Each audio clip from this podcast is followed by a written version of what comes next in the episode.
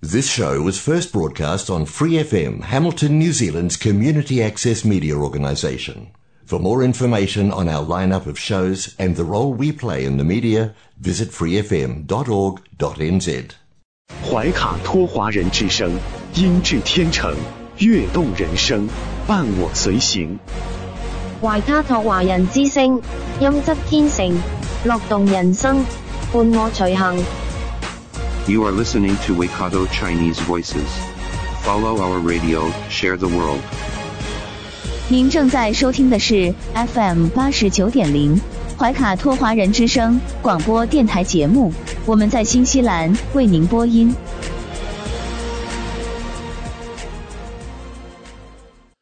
听众朋友们，大家晚上好！感谢您在怀唐一日之后的第一个工作日仍然关注我们的怀卡托华人之声。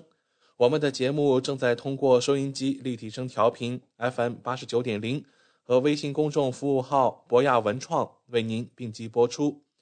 时间来到了2023年2月7日星期二晚上的7点钟，在接下来2个小时的华语播音将由我奥斯卡、小峰、轩轩为您共同带来。首先和您见面的栏目是由中新时报特约播出的全球新闻纵览，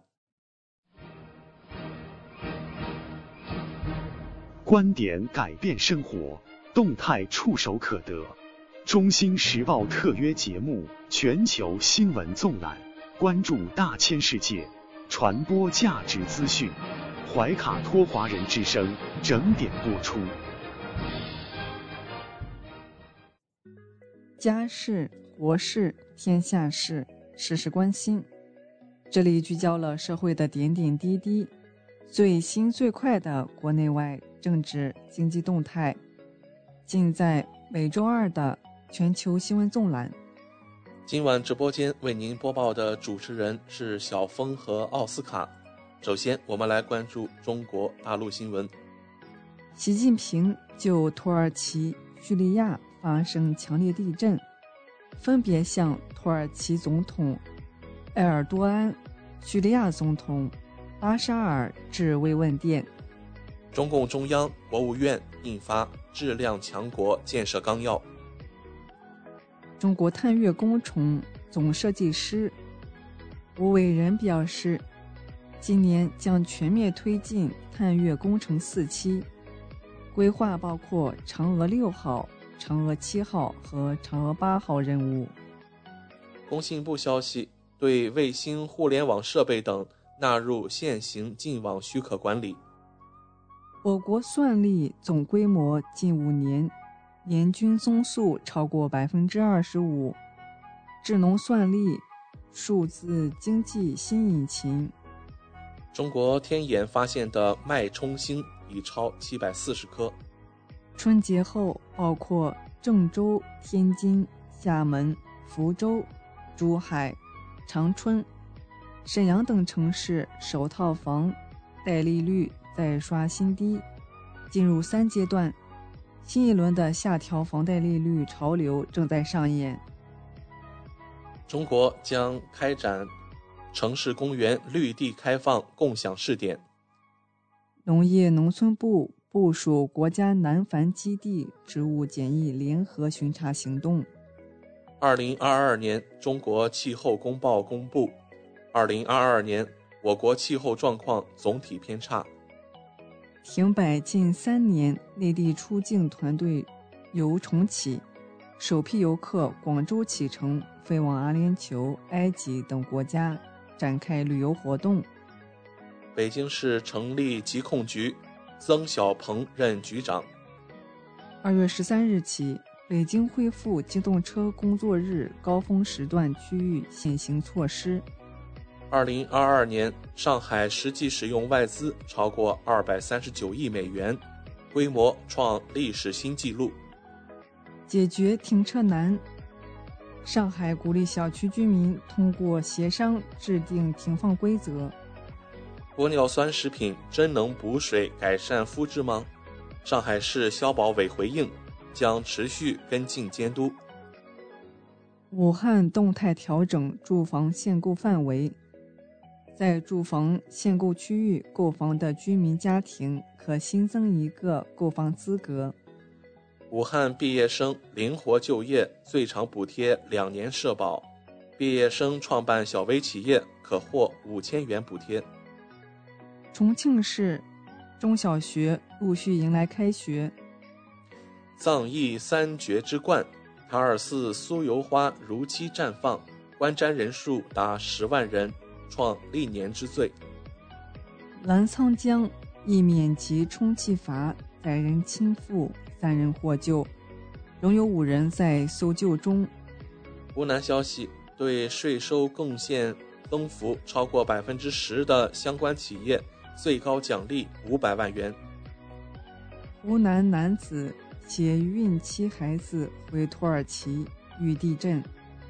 带来一组经济新闻。国家发改委消息，当周国内猪价以降为主。国家将启动猪肉储备收储工作。2022年第4季度中国企业招聘薪酬报告显示，北京平均月薪13930元。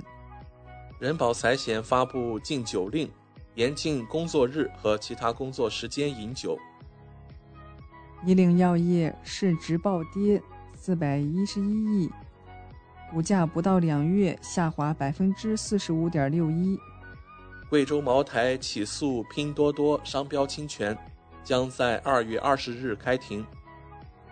片仔癀旗下控股子公司一款深抗敏专效生养牙膏，因菌落总数超标，连续2次被国家药监局点名通报。法治方面。中国纪检监察报消息，医药行业风腐问题不断变异，严查医疗领域隐藏利益输送。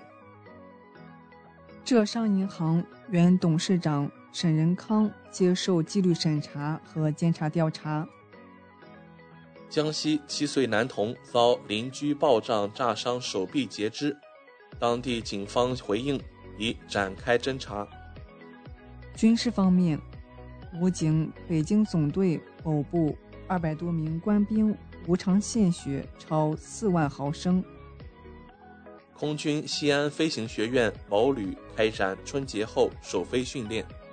文体新闻，国家卫健委发布学校新冠防控指南，多地教育部门转发，新学期要求健康监测成标配。教育部、中央军委政治工作部印发通知，认定公布中小学国防教育示范学校。刘慈欣到电影院看了2遍《流浪地球2》，在个人微博里写道：“如果说第一部让中国科幻电影开启了壮丽的航程，那这一部就是它于世界舞台上响亮的鸣笛。”舞蹈诗剧《东坡》在四川眉山正式发布，2月24日至27日正式首演，定档国家大剧院。中国航天三江集团向元安县振华小学捐赠专项资金100万元，助力乡村教育振兴。女子网球协会 WTA 华新站比赛结束，朱琳收获职业生涯 WTA 巡回赛女单首冠。中国短道队接力夺金，林孝俊一天连夺2金。2023年世界中学生冬季运动会中国代表团成立，参赛队伍和运动员均通过选拔赛遴选而出。肖玉怡、唐佳丽提前结束留洋，回归上海胜利女足。港澳新闻，我们首先来看香港方面。落马洲皇港口岸2月6日凌晨0时重开，跨境巴士恢复全日行驶。全面恢复内地与港澳人员往来首日，首批自香港入境旅客抵达珠海。全面恢复通关后的首位香港旅客表示，凌晨来深圳吃个宵夜。香港罗湖站重开半日，约2.2万人次使用。港交所与沙特证交所签订合作协议，将在互挂上市等领域探索合作机遇。贺一诚表示，澳门经济出现加快复苏势头。台湾消息，国台办表示，中国国民党副主席夏立言将于2月8日至17日率团来大陆参访。东部战区 MV 打温情牌，相关人士回应，解放军对台独从不温和，更不温情。台湾佛光山开山宗长星云大师圆寂，享年96岁。星云大师生前遗嘱公布，没有舍利子，各种繁文缛节一概全免。国际方面，外交部副部长谢锋就美方武力袭击中国无人飞艇向美国驻华使馆负责人提出严重交涉。美方称在拉丁美洲上空发现第二个来自中国的气球，外交部回应，属民用性质，用于飞行试验，受气候影响，而且自身控制能力有限，严重偏离了预定线路。外交部消息，美方武力袭击民用无人飞艇是不可接受、不负责任的行为。飞艇事件考验改善关系诚意。中方何时发现飘在美国空域的气球？外交部回应，美方向中方通报之后，我们立即核查。外交部消息，金砖合作呈现出根深叶茂、蓬勃发展的良好势头。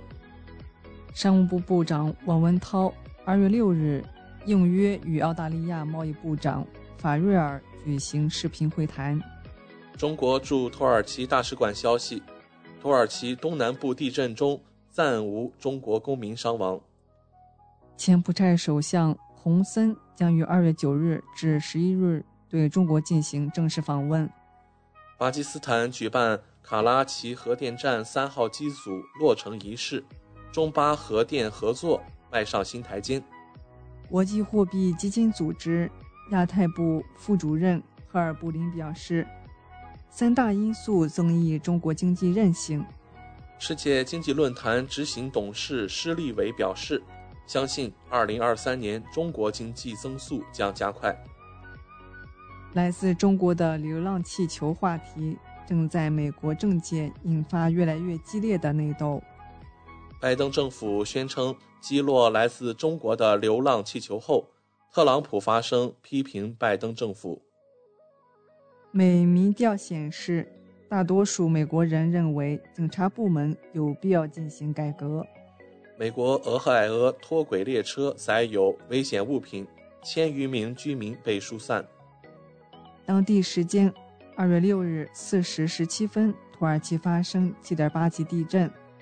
多地建筑被夷为平地，震感遍及亚欧非多州。土耳其专家称，地震破坏力相当于130颗原子弹爆炸。强震瞬间，天际闪过多道强烈蓝光。强震已导致该国1121人遇难，7634人受伤。土耳其大批运动员被埋废墟，14名女排球员失联。俱乐部主席哭泣求助。北京时间2月6日18时24分，当地时间2月6日13时24分，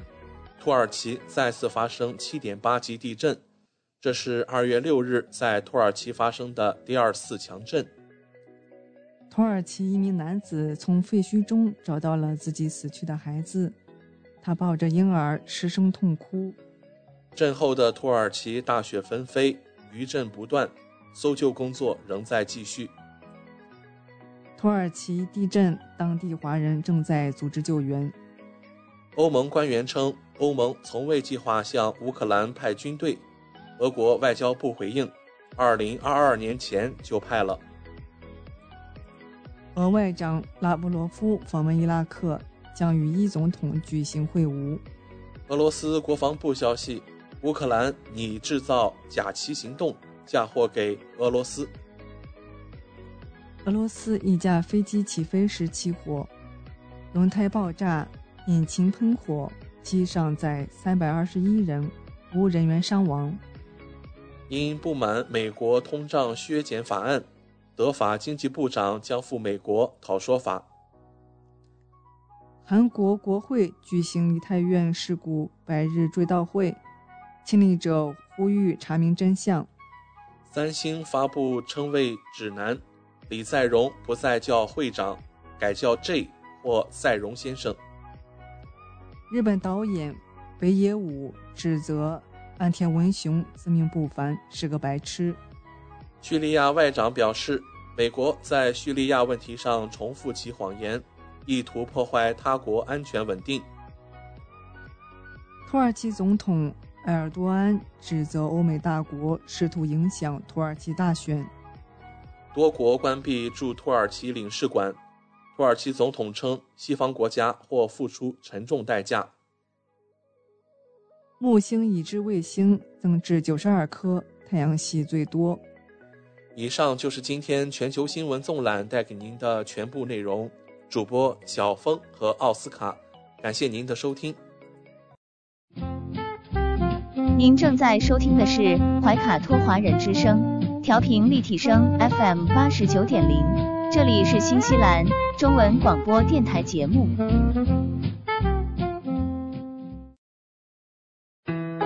资讯全方位，生活零距离，新西兰大小事，有声世界，无限精彩。听众朋友们，大家晚上好，很高兴在这个寂静的夜晚和您在空中电波相会了。现在我们来到了新西兰大小事节目单元，在这里我们和您分享发生在怀卡托周边以及新西兰全国的大型新闻资讯，希望今天的节目能够带给您所关心的、所感兴趣的新闻内容。我是今晚主播奥斯卡。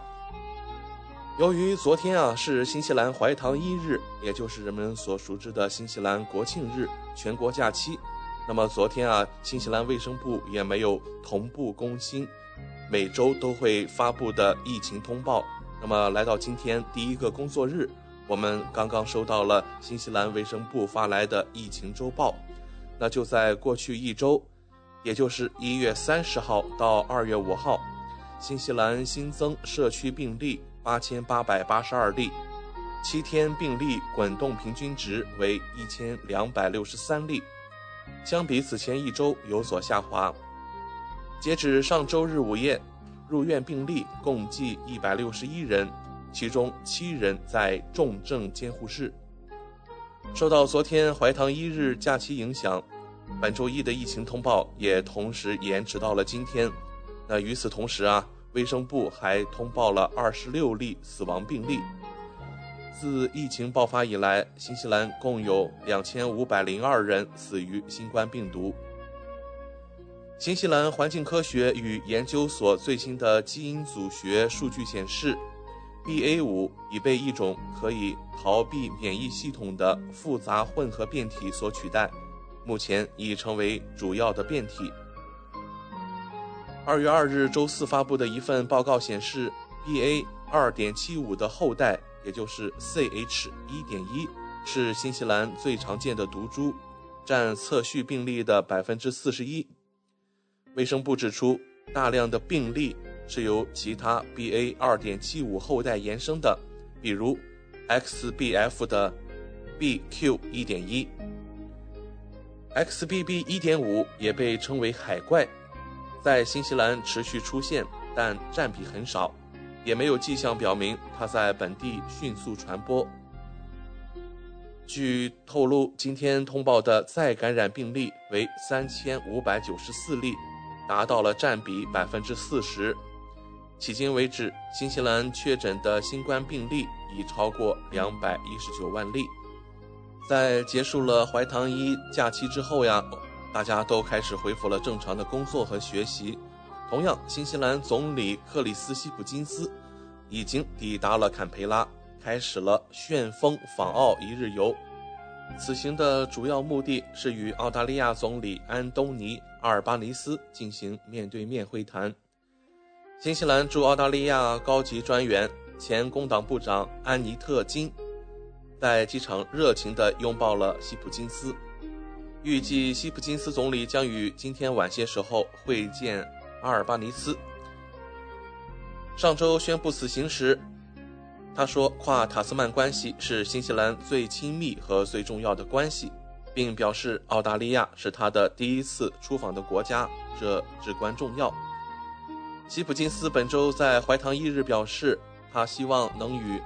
阿尔巴尼斯相处融洽，他曾在电话中与之交谈过。根据澳洲移民法第501条，被驱逐者以及新西兰公民在澳大利亚的权利等可能会是两人讨论的话题。澳大利亚不到一周前签署了对501政策的重大修改，该法律一直存在争议，因为出现了新西兰人因严重犯罪而被驱逐回新西兰，即使他们已经在澳洲生活了很长一段时间，并且与新西兰几乎没有关系。希普金斯接任总理的这几周历尽了风波，包括奥克兰突发洪水，接着就是怀唐一日的活动，但接下来仍将是繁忙的一天了。预计内阁会议将揭示在新总理领导下的政策或工作计划有什么新的变动。可以说，在我们新任总理希普金斯上任之后，第一个出访的国家选择澳大利亚，这并不令人惊讶，因为从历史上来说呀，澳大利亚、新西兰向来是一衣带水的邻国，那两国关系向来也是比较融洽。那与此同时啊，在上任之初，希普金斯也同时表示了对中国关系的高度重视，希望新中关系有进一步的发展。那既然总理已经对中国表示了足够的重视和诚意，那么我们看到啊，在中国方面，中国的消费者已经以实际行动来进行回应了。那在昨天的新闻当中啊，我们也关注到了新西兰南北岛10天的旅游团首发，一共40个名额，1分钟已经全部售罄了。我们从多家旅行社了解到，出境游首发团的多条线路已经全部收满了。在2月3日，广之旅上线了新西兰南北岛10天的首团，团费大约每人26000元人民币，共40个名额，上架1分钟内迅速售罄。这样热闹的景象也足以说明，在中国调整了相关的疫情防疫措施之后呀，中国消费者对于出境游的热切期盼。对于新西兰首发团来说呀，每个人26000元，1分钟就满团，表现出春节之后出境游的火爆和跨境旅游的复苏。在疫情放开之后，很多个国家的旅游对中国放开了，同时我们也关注到一些国家比较乱，比方说日本，比方说韩国。前一段时间，一会儿给我们中国的消费者寄个牌子，一会儿给我们放一张卡片，这些动作让人非常的不舒服。你不欢迎我，那我就不来。所以对于日本、对韩国呢，消费者去旅游，在国内目前已经出现了一个非常大的降温的趋势。而对于欢迎中国消费者的国家呀，大家可以说是趋之若鹜。比方说泰国，之前一个副总理到机场去接首批的旅客，对相关的待遇也调整得非常不错。那现在啊，我们也看到新西兰也是欢迎中国的消费者来新西兰这边游玩。众所周知，新西兰的风景也是独一无二的世界闻名。我们看到以前《指环王》很多的取景也是在新西兰就地取材，非常美丽和漂亮。新西兰首发团价格对于目前的消费者来说呀，也并不太高，10来天26000元人民币，40个名额，1分钟全部售罄，也不足为奇了，说明确实是火爆。新西兰的旅游从业者们也非常热切地期盼中国的旅游市场能够重新的启动起来。与此同时啊，新西兰的从业者现在还担心一个问题呢，就是最近接连不断出现的极端天气，新西兰最大城市奥克兰近日也是遭遇了创纪录的暴雨洪灾。新西兰科学家认为，这次持续的强降雨和大气河流有关。气象部门还警告称，变暖的地球将会出现更多的极端降雨。有关方面认为，新西兰和其他地方许多最严重的降雨事件都与大气河流有关。也就是说啊，从热带地区延伸到高纬地地区的巨大的水分走廊，就像天空中的河流。随着大气中的水蒸气越来越多，这样大气河流将会运输更多的水分。那目前来看呀，新西兰奥克兰这次遭遇的创纪录暴雨就与大气河流有关，而且这一大气河流在新西兰上空的通过速度相对缓慢，类似于去年8月在新西兰南岛北部造成的那次极端的降雨灾害。还有一个坏消息，那气象部门警告说，本周的晚些时候，奥克兰可能会受到另一场恶劣天气系统的袭击，并敦促驾车者对于拥挤的道路和缓慢行驶的交通做好准备。气象部门目前所有的目光都集中在相牵连的这些气象线路上，因为可能会变成飓风的热带低气压，在未来几天就会威胁到新西兰海岸。如果该系统确实经过北岛附近，那将会是另一场重大的天气事件，可能会影响到脆弱的地区，而这些地区现在仍在从最近的洪水中恢复。随着长周末的假期结束，人们要重返学校和工作。那今天对于奥克兰的交通网络来说，已经呈现了忙碌的一天。奥克兰交通局发言人同时表示说，在截止昨晚洪水造成的广泛破坏，奥克兰仍有29条道路关闭或者是部分的关闭。新西兰卫生当局警告说，由于洪水可能被污水或其他有害物质污染，因此在人们接触过洪水或被洪水淹没过的物品以后，可能就会患上肠胃炎，进而引发呕吐和腹泻。公共卫生机构尚未在奥克兰发现肠胃炎的爆发，但该疾病的患者可能会增加。怀卡托华人之声在这里也提醒各位听众，如果您接触过洪水、被洪水淹没过的财产或污染的物品，请洗手并彻底的擦拭干净。不过，即使患上肠胃炎，大多数人可以居家自行治疗和自我管理。在清洁干燥房屋及屋内物品时，提醒您应该穿上相关的防护服装。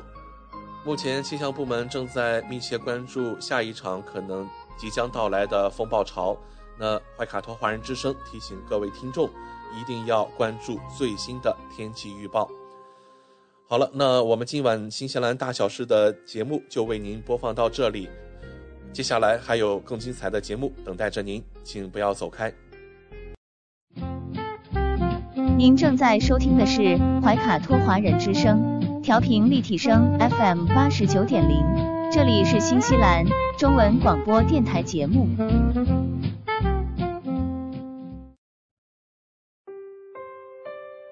我是您的私人健康顾问，我也是您的保险索赔专家，我更是您的家庭风险管理和理财专家。丽丽谈保险，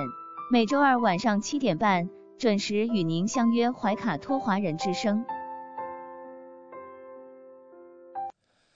亲爱的听众朋友，大家好，欢迎来到您熟悉的莉莉谈保险专题时间。我们邀请纽西兰顶尖的专业保险和理财专家莉莉女士，与收音机前和正在线上收听节目的新朋友、老朋友们打个招呼。各位听众朋友们，大家晚上好，我们又见面了。晚上好。我们知道您是全球100万圆桌 MDRT 顶尖会员，纽西兰第一位获得全球华人金融保险业最高荣誉国际龙奖 IDA 白金奖的保险顾问，新西兰保险行业大奖 Ascent 最高奖项白金奖和 Apex 最高奖项白金奖的获得者。很高兴您做客我们的节目。谢谢阿斯卡。上期的节目中，我们聊到了新冠对于保险行业的影响，以及在全球范围内保险公司或再保险公司针对新冠做出的核保或者是保单调整等等。今天我们请莉莉来跟我们聊一聊医疗保险中对于怀孕生产方面的保障。首先啊，请教您，我们购买的高端医疗保险中有针对怀孕生产方面的保障吗？谢谢Oscar。首先第一个要说的呢是，其实怀孕生产呢，它是在我们购买的高端医疗保险中呢，它是属于 general exclusion， 叫大免责。但是呢，不同的保险公司跟不同的保险计划，它会有一些怀孕生产方面的部分的保障。有的公司呢，它是作为 loyalty benefit， 有的公司呢，它就是在保险中就是以一个小的这种benefit 出现的。那么 in general 来讲呢，我们在纽西兰呢，怀孕生产是免费的，不需要花钱，然后呢也不需要等待，因为生孩子嘛，2条人命是很大的事情，所以整个的这个纽西兰的公立呢，其实能够提供非常非常好的保障。那么我其实理解呢，就是因为作为我自己也是3个孩子的妈妈，然后呢我很多的客户，你比如说从国内来的移民然后呢或者在这边生第一胎，有的时候可能是第2胎，很多人他都可能会比较焦虑，因为没有什么选择。因为在国内的话，大家可以选择去医院，然后找不同的医生，是的，然后呢主任医生啊等等。那么在纽西兰的话呢，因为我们的公立医疗系统呢，其实能够为产妇提供非常好的照顾，然后包括新生儿，所以呢其实它整个的服务都是免费的，而且不需要等待。所以呢我们在纽西兰呢，我先跟大家简单的讲一下我们在这边就是怀孕生产整个的一个程序。那当然就说，如果收音机前的听众朋友们呢，如果对这方面没有什么太多的概念的话呢，可以正好趁这个机会呢可以了解一下，然后我们再来谈到是说保险，我们的医疗高端医疗保险中是否有对这方面的一些部分的一些保障。首先来讲呢，当我们就是说怀疑自己怀孕了或者发现自己怀孕了呢，大多数的情况呢，我们有第一个去见的这个相关的专业人士呢，要么是家庭医生，要么呢是助产士。那么在纽西兰呢，助产士它是独立的助产士，然后呢很多人他可能会选择先见自己的家庭医生，因为毕竟家庭医生对自己的很多信息他都很了解。那么在家庭医生那边呢，我们可以做免费的这个再次的验孕的这个测试，就会比较准确。然后呢可能一旦确定了怀孕之后，那家庭医生通常呢会给我们开验血，可能就会是初步的第一次的这个验血。那验血是不需要花钱的那么所以呢，只要我们享受免费的公立医疗，那整个这个生产从最初期到产后这些整个的一套都是不需要花钱的。那么我们验血之后的话呢，那当然什么都是正常的话，那家庭医生呢就会建议我们去找这个独立的助产士，找 midwife。 那独立的助产士呢有很多很多，有讲中文的，有讲英文的，然后包括有的就是各个国籍的，可以讲不同语言的都行。我们可以根据自己的需求或者身边朋友的介绍去选择适合我们的，并且它是能够就是它有时间可以照顾我们的，因为毕竟来说怀孕有9个月的时间，那么这个助产士需要从头跟到我们一直到出生之后，甚至宝宝在可能前1个月都是前2周到1个月都是属于助产士的这个范围，回头之后才会转到 Plunket 那边去。那么当我们联系了这个助产士呢，然后助产士他也有时间，他会跟我们签订一个就是这个护理的这个合同。那么之后的话呢，这个助产士他会负责我们整个怀孕期间的这个所有的，包括我们的检查。然后呢当然这个刚开始从怀孕初期呢，可能我们在见这个助产士呢，可能就是每1个月可能见1次。然后呢到了怀孕的后期的话呢，看不同的 trimester， 那我们可能再见助产士会变到频繁到1个礼拜1次。如果怀孕中我们有出现任何的其他的 complication， 比如说妊娠糖尿病，这是比较常见的，尤其在华人朋友中间其实是蛮常见的。那么可能就是助产士会对我们有一些额外的一些监测。那么在怀孕中呢，通常来讲呢，我们需要做2到3次的 B 超。那么这个 B 超呢，通常第一次呢是看我们这个就是判断我们这个胚胎的大小，然后看我们这个预产期是什么时候。然后呢第二次的 B 超呢，大概是在10周到12周的样子。然后呢这个是作为这个唐氏综合症的这个筛查，我们叫 Nuchal Scan， 然后通常是在纽西兰是由这个做 B 超加上做验血来完成的。那这个大家可能有生过孩子的都知道，这个都是免费的，然后呢也不需要花钱。那有的可能有的朋友会讲说，为什么我们在怀孕中的 B 超有时候需要花一些钱呢？其实这个是跟检查机构不一样，然后呢它可能申请到的政府 funding 或者是说它制定的价格不一样，那有很多的地方我们是可以选择免费去做这样的检查，完全不需要花钱。也有部分的检查机构要收一部分的钱，你比如说有的地方可能要收50块钱或者是什么样的，那大家就像我讲的，大家可以选择不需要花钱的地方，所以那整个过程就都不需要花钱。然后第二次的这个 B 超呢，就刚才我提到第三次的 B 超呢，可能就是在20周的样子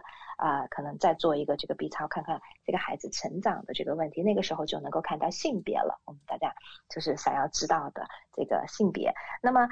所以呢，这个是我们在正常情况下怀孕生产中可能会牵扯到的，有定期的验血，然后呢助产士会给我们开验血单，然后呢有定期的这个独立助产士帮我们监测这个胎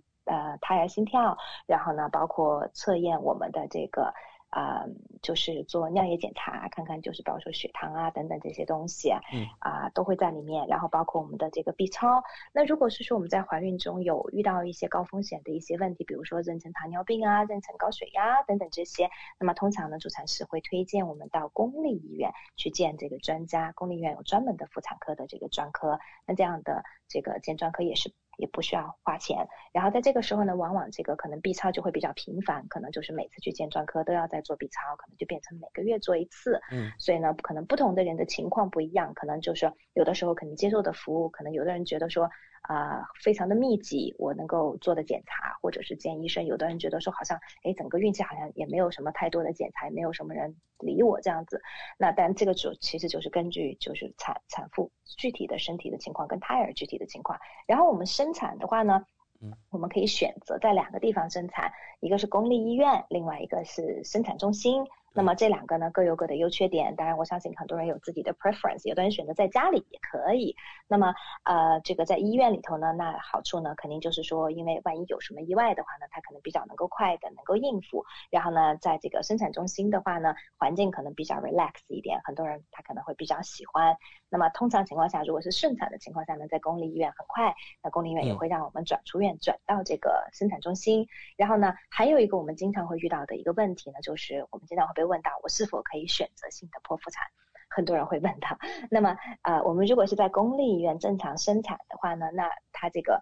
通常情况下医生是不会建议我们去选择性的这个剖腹产的，那除非就是说我们在生产中遇到困难，然后呢或者需要紧急剖腹产这种情况，那正常的情况下都是在鼓励我们顺产。那么这个呢就是谈到我们整个在这个生产过程中可能就是说正常的一种情况。那么现在我们来谈谈这个保险里面对这个怀孕生产的这个保障。那么首先来讲呢，刚才我提到了大多数的高端医疗保险，它对于怀孕生产呢，它都是在大免责，因为我们公立医院能够免费提供这方面的保障。因为我们之前在谈到高端医疗保险呢，我们也强调了这一点，就是说我们纽西兰的高端医疗保险它是建立在公立医疗的基础上的，所以公立医疗能够及时救治的东西呢我们的医疗保险都会用不上。刚才我提到的怀孕生产就是其中一个典型的例子。那么我们的保险中它对怀孕生产会有一些什么样额外的保障呢？第一个就是现在刚才我提到了，很多人呢他会觉得是说我们做 B 超可能会有一些额外的费用，对不对？那么还有一些人呢，我们在就是做这个，就是有的人比如说在做这个唐筛的时候，那可能很多人觉得说我只是做这个 B 超 Nuchal Scan 加上这个验血还不一定很保险。很多孕妇呢她比如说甚至于说她做出来之后有一些风险，那很多第二个选择就是羊水穿刺的一个检查，那很多孕妇她不愿意。那么还有一种检查呢叫 NIPT 的检查，是 DNA 的这个基因筛查，那这个是现在越来越流行。因为我当时在生我们家，我没有记错可能老大跟老二的时候还不是那么的流行，在我生我们家老三的时候就已经很流行去做这个 DNA 的这个检测。现在我们经常我能看到客户索赔这样的东西。那所以说呢，如果我们要做这个 NIPT 的检查呢，可能不同的地方收费不一样，但是挺贵的，可能就是在大概700-800块钱不等吧。那么所以这方面的费用呢，就是如果是我们的高端医疗保险里面有提供怀孕生产方面的保障，那么它就会允许我们可以索赔这个。但是我举一个例子，不同的公司呢，它对于怀孕生产的保障呢，它其实不一样。我拿我自己的保险来举例子吧，你比如说我的保险呢，我买的是 AIA 这个公司的这个 Private Health Plus 这个计划。那么在这个计划中呢，它对于怀孕生产呢，它其实分成了2个部分。第一个部分的保障呢，是它每一年，就是我们每一次怀孕，每一个人在每一个保险年度，它会有一个1500纽币的一个额度去支付怀孕生产和不孕不育相关的费用。它这个地方呢，大家注意，它也保不孕不育。你比如说像有的时候我们需要去做检查，为什么怀不上孕，会需要去看这个妇产科的专科，然后呢就是看专科需要花钱嘛，然后呢私立的妇产科专科去知道为什么我怀不上，那相关的包括这个不孕不育检查，它都在这个1500块钱里面，它都有保。像我刚才举的例子，我们要做这个怀孕期间的这个 DNA 的检测，或者额外我们做 B 超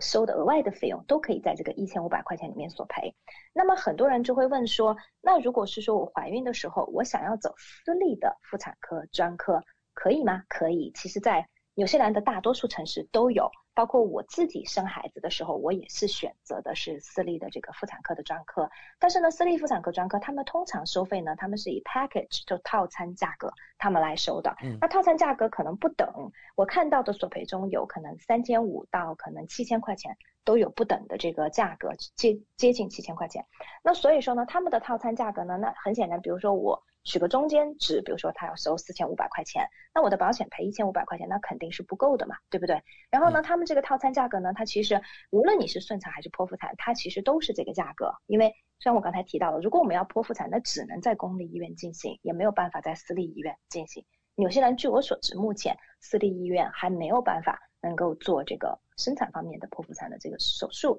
所以专科还是会把我们安排到公立医院去做这个剖腹产，如果说我们最后需要就是需要剖腹产的话。那么另外一个问题呢，就是刚才提到的，就是它这个保险呢，比如说拿 AIA 的保单来举例子，它有1500块钱的这个额度。那么这个1500块钱的这个额度呢，虽然我们可以去做这个包括这个DNA 的检测啊、超声波的检测啊，甚至在不孕不育中呢，我们也可以做这个关于 IVF 相关的这个检查，但毕竟呢，它这个额度是比较低的，虽然也没有垫底费。然后呢，它一个保单年，然后呢一次怀孕我就只有1500块钱。那么还有一种情况呢，就是刚才我提到，我们怀孕中有时候会出现一些风险稍微高一点的，比如说高龄产妇，比如说妊娠糖尿病或者妊娠高血压，这些呢我们都叫做 risk factor， 就是叫 high risk， 就是风险比较高的这个怀孕。如果是这种情况呢，那么 AIA 的这个保单呢，医疗保险呢，就会再提供额外的2000块钱在这个怀孕生产方面的。那么我们可以就是用这个2000呢，就是由比如说由 GP 或者我们的专科或者我们的助产士有评估这个怀孕期间呢有任何高风险因素的情况下，刚才我举的例子，比如说妊娠糖尿病啊、妊娠高血压，我们需要进行相关的检查或者治疗，我就会有额外的这个2000块钱。这个2000块钱呢，就是在一个保单年中会有2000块钱。那所以这个2000块钱加上前面的1500呢，如果我同时符合这个后面的这个条件的话，那我就可以有3500块钱我可以索赔。然后另外一个呢，在 AIA 的这个保单中，它比较好的呢是，如果是说我跨了一个保单年，比如说因为怀孕时间比较长嘛，对不对？有9个月，正好呢我可能有跨了一个保单年，那我这个2000呢我就可以索赔2次。所以说呢，最好的情况下的话，客户呢可以索赔拿到了4000加上1500，可以是到5500块钱。所以呢，这个就是说，在很多数的情况下就够我们去支付这个私立的这个产科方面的这个套餐的价格。但是呢，它有一点，剖腹产它是不包括在内的，所以呢，就是我们的这个专科只要不特地说明这个钱是用作剖腹产的，其实都没有问题，因为我们在生产的时候并不知道会是顺产或者是剖腹产，而且这个钱我们是提前交嘛，对不对？那所以呢，这是刚才我谈到的第一个，就是我自己的这个保险公司。另外一个呢，就是我谈一下市面上最大的2家医疗保险公司，一个是 Southern Cross， 一个是 NIB， 这2家公司都是买的人也特别的多。Southern Cross 这个公司呢，如果比如说我们买的计划是 Southern Cross， 比如说最流行的叫 Wellbeing Two 这样的计划的话呢，那购买了保险，它1年以上呢，有这个产科、妇科专科或者麻醉师提供的这个护理和服务，它包括了 B 超啊、多普勒超声波啊，像这些，它每年呢，它有提供750块钱的这个索赔额度。但是我们需要负责我们需要支付垫底费。然后呢，所以它有一些条件，第一个是要等12个月，然后呢，第二个呢就是我们需要付垫底费，它最多会赔到750块钱，所以它额度呢不多。然后呢，另外一个的话呢，就是我们如果有的客户买的是 Southern Cross 比较贵的产品叫 Ultra Care， 因为 Ultra Care 呢它里面呢有包括了就是含家庭医生跟买药这个部分，那么所以说呢，在 Ultra Care 呢它的额度就会比它的这个 Wellbeing Two 的这个额度要高一些，它会提供到1000块钱。对他的这个索赔的这个额度，但是也是要等1年。对，然后呢，还有一个呢，就是我们刚才提到的这个刚才我们提到的在这个 NIB 的这个计划，那 NIB 呢也是一个比较流行的一个医疗计划，高端医疗保险的计划。那 NIB 的话呢，它对于单次怀孕来讲呢，在一个保单年中呢，它目前的额度算是最高的，在行业中目前就是三家公司对比中，在这3家公司中算是最高的。它每年呢，每一次怀孕它可以提供到4000块钱的这个关于怀孕中由家庭医生、专家或者是助产士评估怀孕期间有高风险因素，它这个大家注意就是它有高风险因素需要进行相关检测等等，然后呢它会保到4000块钱。但是呢 NIB 的它这个4000呢，它仅仅是叫做 obstetric care 的这个就是 benefit， 它不会保不孕不育这一点，所以呢这个是一个小的这个区别。对，而且呢它也是有特别说明是剖腹产还有宫外孕它是不包括在里面的。对，所以这就是呢可能市面上比较流行的3家公司我们刚才做的一个这个对比。感谢莉莉带来详细的介绍。那大家比较关心啊，我们在索赔的时候需要注意哪些问题呢？索赔的时候呢，刚才我提到，就是刚才在介绍这个就是这几家保险公司的产品的时候呢，第一个就是不少的公司它都有等待期。然后呢，你比如说刚才我举的例子 AIA 的这个公司呢，1500块钱的这个呢，它要购买保险2年以上，2000块钱的这个额度呢是没有任何等待期的。然后 Southern Cross 呢是有1年的等待期，然后呢NIB 的这个保险呢是要购买完保险以后的这个怀孕。对，就是你不能够是在买保险之前你就怀孕了，所以他要等到购买保险以后的这个怀孕，然后他才会保。然后呢，还有就是剖腹产它不包括在里面。然后有的公司呢它会保不孕不育的治疗，然后呢有的公司呢它不包括这个不孕不育方面的这个治疗。然后还有一个呢，就是我们在索赔的时候呢，因为刚才我提到了，就是我们如果要走私立的这个产科专科的话呢，然后呢再跟产科专科的沟通，然后包括我们在这个支付这个专科的费用，在索赔的时候呢，我们可能有时候需要注意一下，因为刚才我提到保险公司因为索赔中它还是会有一些限制，所以呢像我们的客户呢，我们都会及时提醒他们，在怀孕的初期我们就会提醒他们。那除了您刚才的介绍，还有哪些保险对于怀孕生产有所保障呢？没错，就是怀孕生产呢，因为是个风险很高的事情，对于妇女来讲，那所以说呢，我们经常也会遇到客户会询问是说，但我们的大病保险会保吗？我们的人寿保险会保吗？那我们从这个就是 general 的角度来讲呢，那如果我们因为怀孕遇到了，你比如是说很不幸遇到了风险非常大的，然后比如说导致引发其他的并发症去世，那人寿当然是会赔，因为人寿保险它没有这个方面的免责，我们之前已经提到过了，有些人的人寿保险它没有免责，好的人寿保险我是讲没有免责，它是真的是非常好非常好的人寿保险。那大病这个保险呢，如果我们怀孕中遇到了意外，就是有一些并发症符合这个大病的这个索赔，那当然大病保险它也是会赔的。我之前有遇到过，就是客户因为怀孕引发的肺动脉高压非常大的这个疾病，最后大病也是有索赔，虽然救治呢是在公立医疗免费进行的救治，可是大病保险呢是正常索赔。大病保险它就是说，只要你符合它的条件，无论是我之前提到过的，我们因为不幸感染了新冠，然后呢进重症监护，或者是我打了疫苗造成了一些，或者因为怀孕造成了这个严重的一些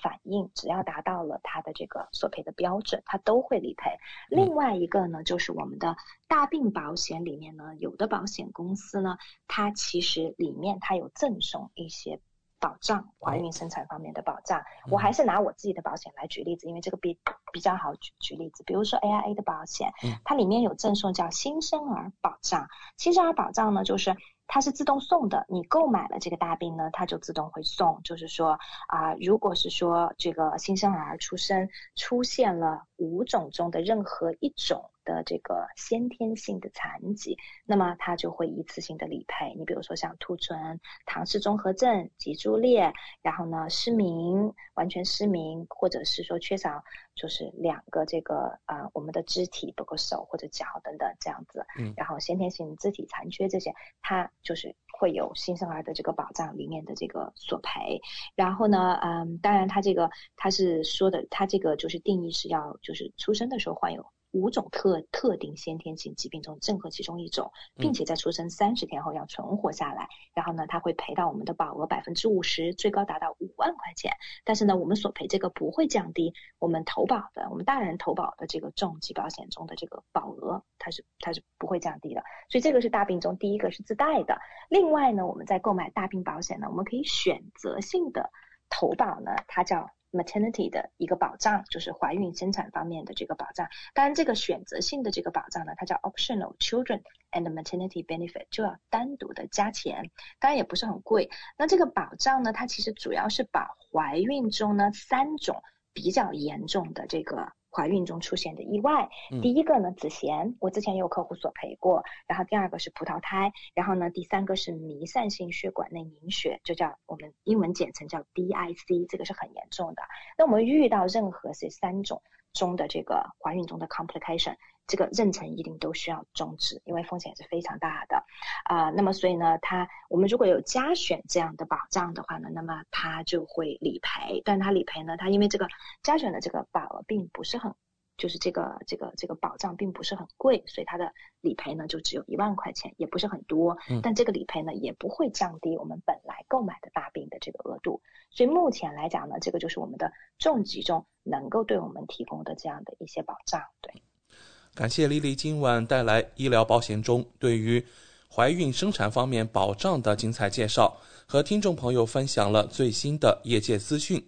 选择莉莉就等于选择了一位私人健康顾问、保险索赔专家、家庭风险管理和理财专家。再次感谢您今晚带给我们的访谈节目。谢谢大家。如果大家还有额外的问题呢，欢迎大家下来以后呢可以联系我，添加我的微信 ID 呢是 NZLEELEE， 或者搜索我的手机号码0218963558，然后可以单独跟我咨询。好的，谢谢莉莉，我们下周老时间和大家空中电波再见。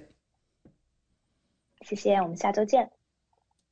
跟莉莉买保险，关键时刻从来不会让您失望。听众朋友不但可以在每周2晚间7:30收听到莉莉在怀卡托华人之声的专题节目，还可以在每周全国出版的《中新时报》财经、保险、金融版面找到莉莉的专栏文章和联系方式。我是您的私人健康顾问，我也是您的保险索赔专家，我更是您的家庭风险管理和理财专家。莉莉谈保险，每周2晚上7:30准时与您相约怀卡托华人之声。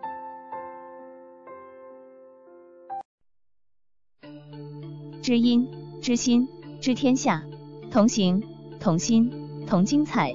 怀卡托华人之声美文分享栏目《心情物语》，用耳朵倾听你我的快乐，用心灵关注世界的宽广。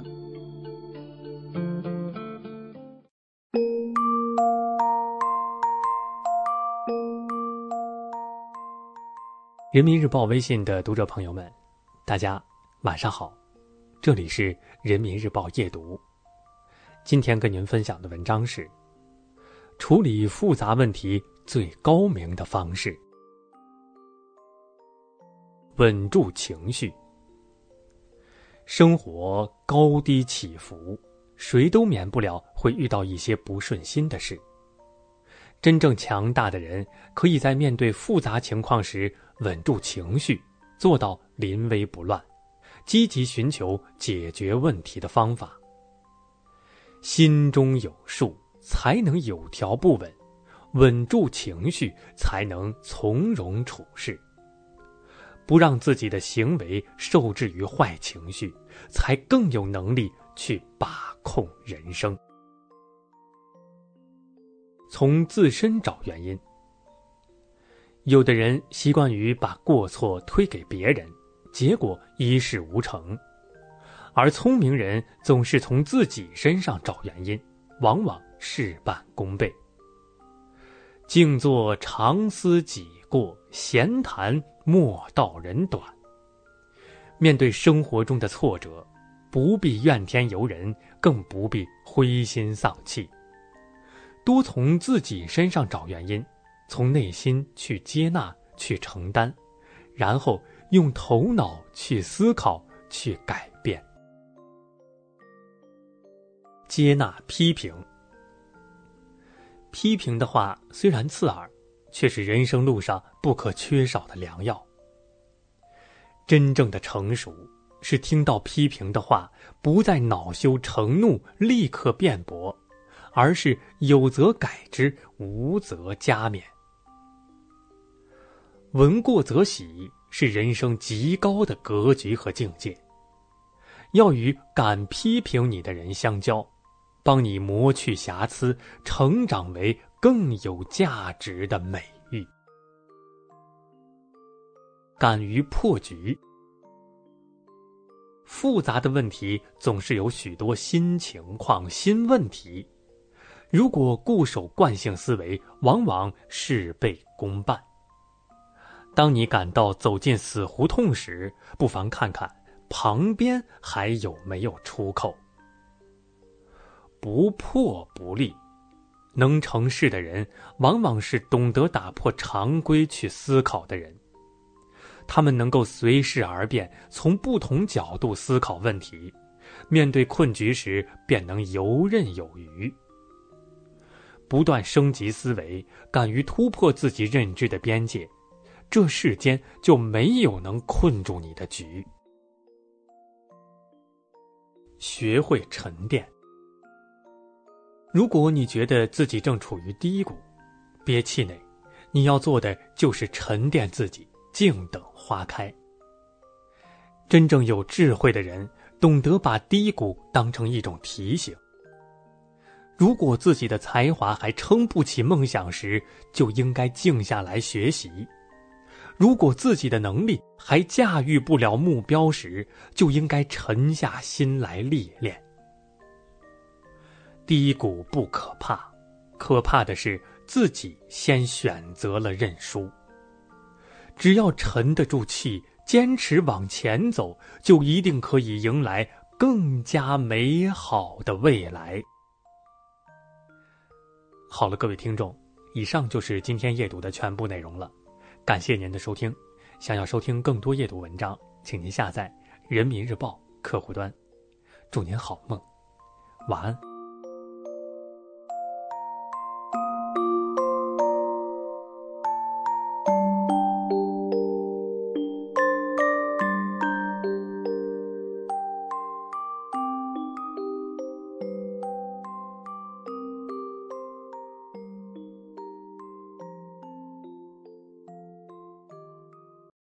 怀卡托华人之声，音质天成，悦动人生，伴我随行。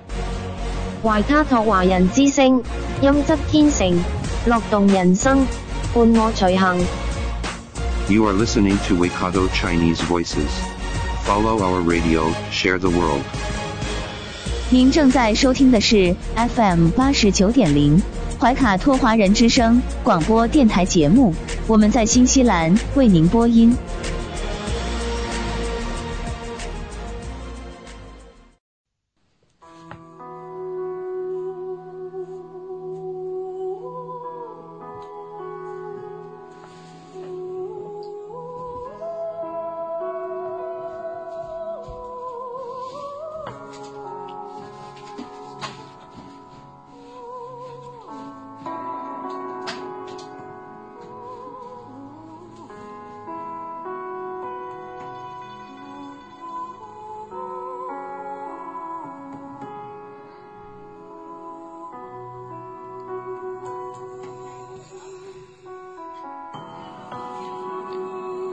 亲爱的听众朋友们，这里是怀卡托华人之声为您效劳。接下来呢，还是轩轩为朋友们带来中文了不得。无论在祖国还是海外，熟悉的乡音总是让人感到温暖亲切。中文不但博大精深，而且好学好玩，很有趣。比如我们这个小栏目的名字“中文了不得”，还可以说不得了，更可以说了得。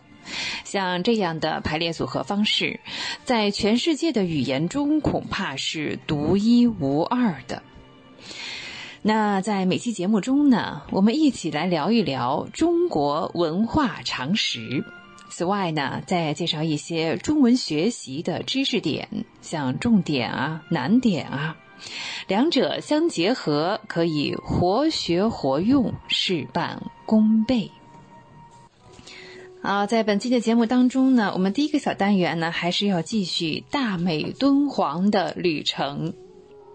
上期节目中呢，我们介绍了姜亮夫先生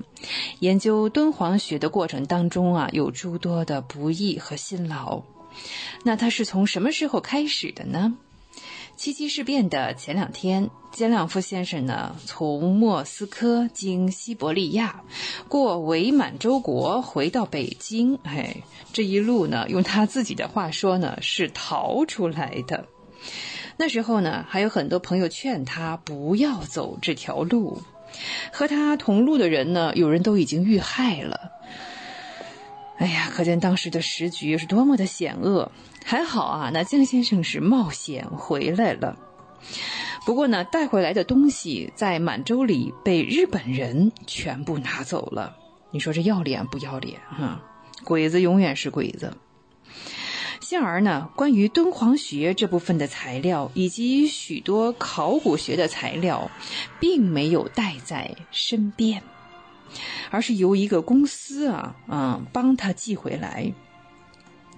到北京之后呢，本来准备是在北方教书，但是呢，他发现情况不对，老朋友们都劝他到南方去。那就在姜亮夫先生离开北京到天津的那一天，卢沟桥事变就发生了。天津站的站长当时是姜亮夫先生的老朋友，这位老朋友当然呢也是诚恳地劝他赶快离开此地，说呢可能再过两天天津也有事情要发生了。因此呢，姜亮夫先生就一路来到了南方。果不然，卢沟桥事变呢，对我们都知道啊，又发展起来了。从那以后就爆发了我们的抗日战争，上海也开始抵抗了。于是姜先生带着从法国运回来的书和照片，在苏州的一个小旅馆里做起这个校对书的工作来。这与姜先生搞敦煌学以及后来的发展都有很大的关系。在当时战乱的条件下，他的这个小旅馆这间小房间呢，就成为了姜先生研究敦煌学的一个小实验室啊。他从国外所得的敦煌资料同国内已经发表的开始进行校对。首先呢，就是刘半农先生的一本书，而校对的结果呢，真是姜先生自己的话讲，我都看不下去了。刘先生这本书的原著当中呢，这也是当时是中央研究院刻的，错误很多。其中呢，比如说有一卷一共是1100行字左右，他校出来的错误呢，竟然有2400多条。哎呀，校对完这本书之后呢，姜先生就打定主意，将敦煌卷子里的运输呢这一部分呢进行全面的整理。这是姜先生研究敦煌学的第一件工作。东北大学呢，当时从北京搬到了西安，姜先生呢也跟到西安，后来又从西安搬到四川，姜先生又来到四川。我们前面曾经提到的叫《瀛崖敦煌韵集》的稿子，就是在那里搞出来的。花了3年的功夫，全书共24卷。当时呢是由郑振铎先生啊帮助给印的。郑振铎呀，当时是上海出版社的老板。在我们的节目当中呢，我们可以时不时就听到那些既熟悉又震耳欲聋的大名啊，郑振铎啊。江先生的这本书呢，正好是填补了运输的空白啊。我国古代很多运输啊都已经散佚了，不见了。同时呢，蒋两夫先生又写成了一本《敦煌志》，这由于分量太大，是当时没有办法印出来。后来呢，总论部分呢又改成了白话文，进行单独的出版。书名就叫《敦煌：伟大的文化宝藏》，这是江先生最早的成书啊。那韵集也是第二本了。《敦煌志》除了总论之外呢，很遗憾啊，其他部分也散失了。哎呀，为什么呢？是江先生在西安的时候呢，将文稿寄往成都，那不久就说呢，哎，要不说呢，日本人没干过好事儿。邮局通知说呢，有一条船在汉口至重庆之间这段路上呢，被日本飞机炸毁了。哎呀，这江先生的文稿呢，也都受了大难。用他自己的话说啊，都喂了鱼了。后来呢，他把留下来的零零散散的稿子汇集起来，就收在了《敦煌学论文集》当中。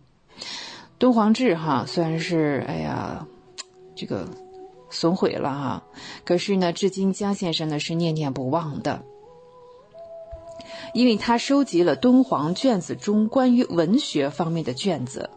包括词、变文以及历史资料、社会资料，是费了很大功夫的。抗战胜利之后，江亮夫先生来到了上海，这才看到日本叫大谷光瑞编的《敦煌文集》，觉得哎呀，即便是哎出了本书啊，可以补的东西太多了，所以呢更惋惜敦煌志的散佚了。将来有机会呢，江先生觉得呢他还可以再补，当然是他在世的时候。后来呢，他考虑自己的身体啊，恐怕是做不到了，但是他依旧诚恳地说，这本书的体力、规格都存在于我的心里，虽然我是力不从心，不能完成。假如哪位同志愿意做这个工作，我把我的规格告诉他，我的材料也都可以提供出来。看，这从来都不是一个沽名钓誉的人，这是真真正正为了国家和民族做事情的人。在敦煌学论文集当中呢，至少有1/5啊，有一些像工具书性质的文章。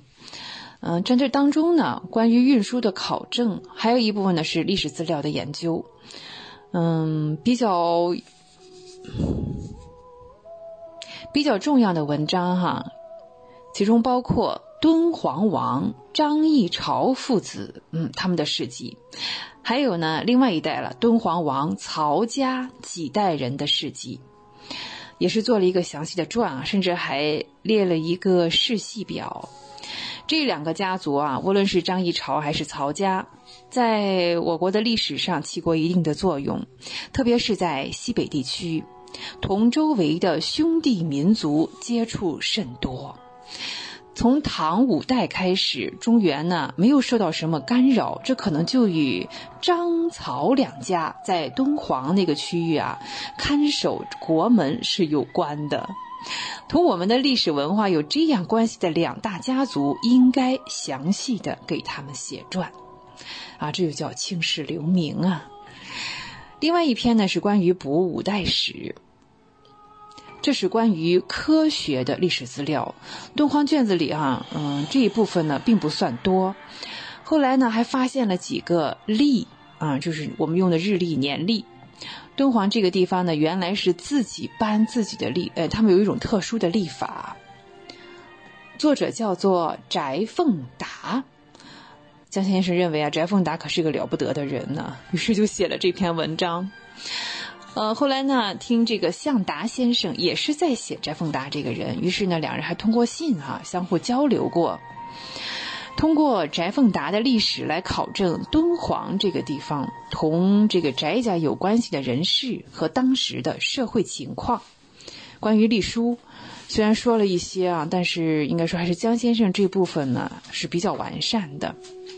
另外一篇比较重要的呢，是在敦煌洞窟中发现了南朝宋代和尚智谦的一个残卷。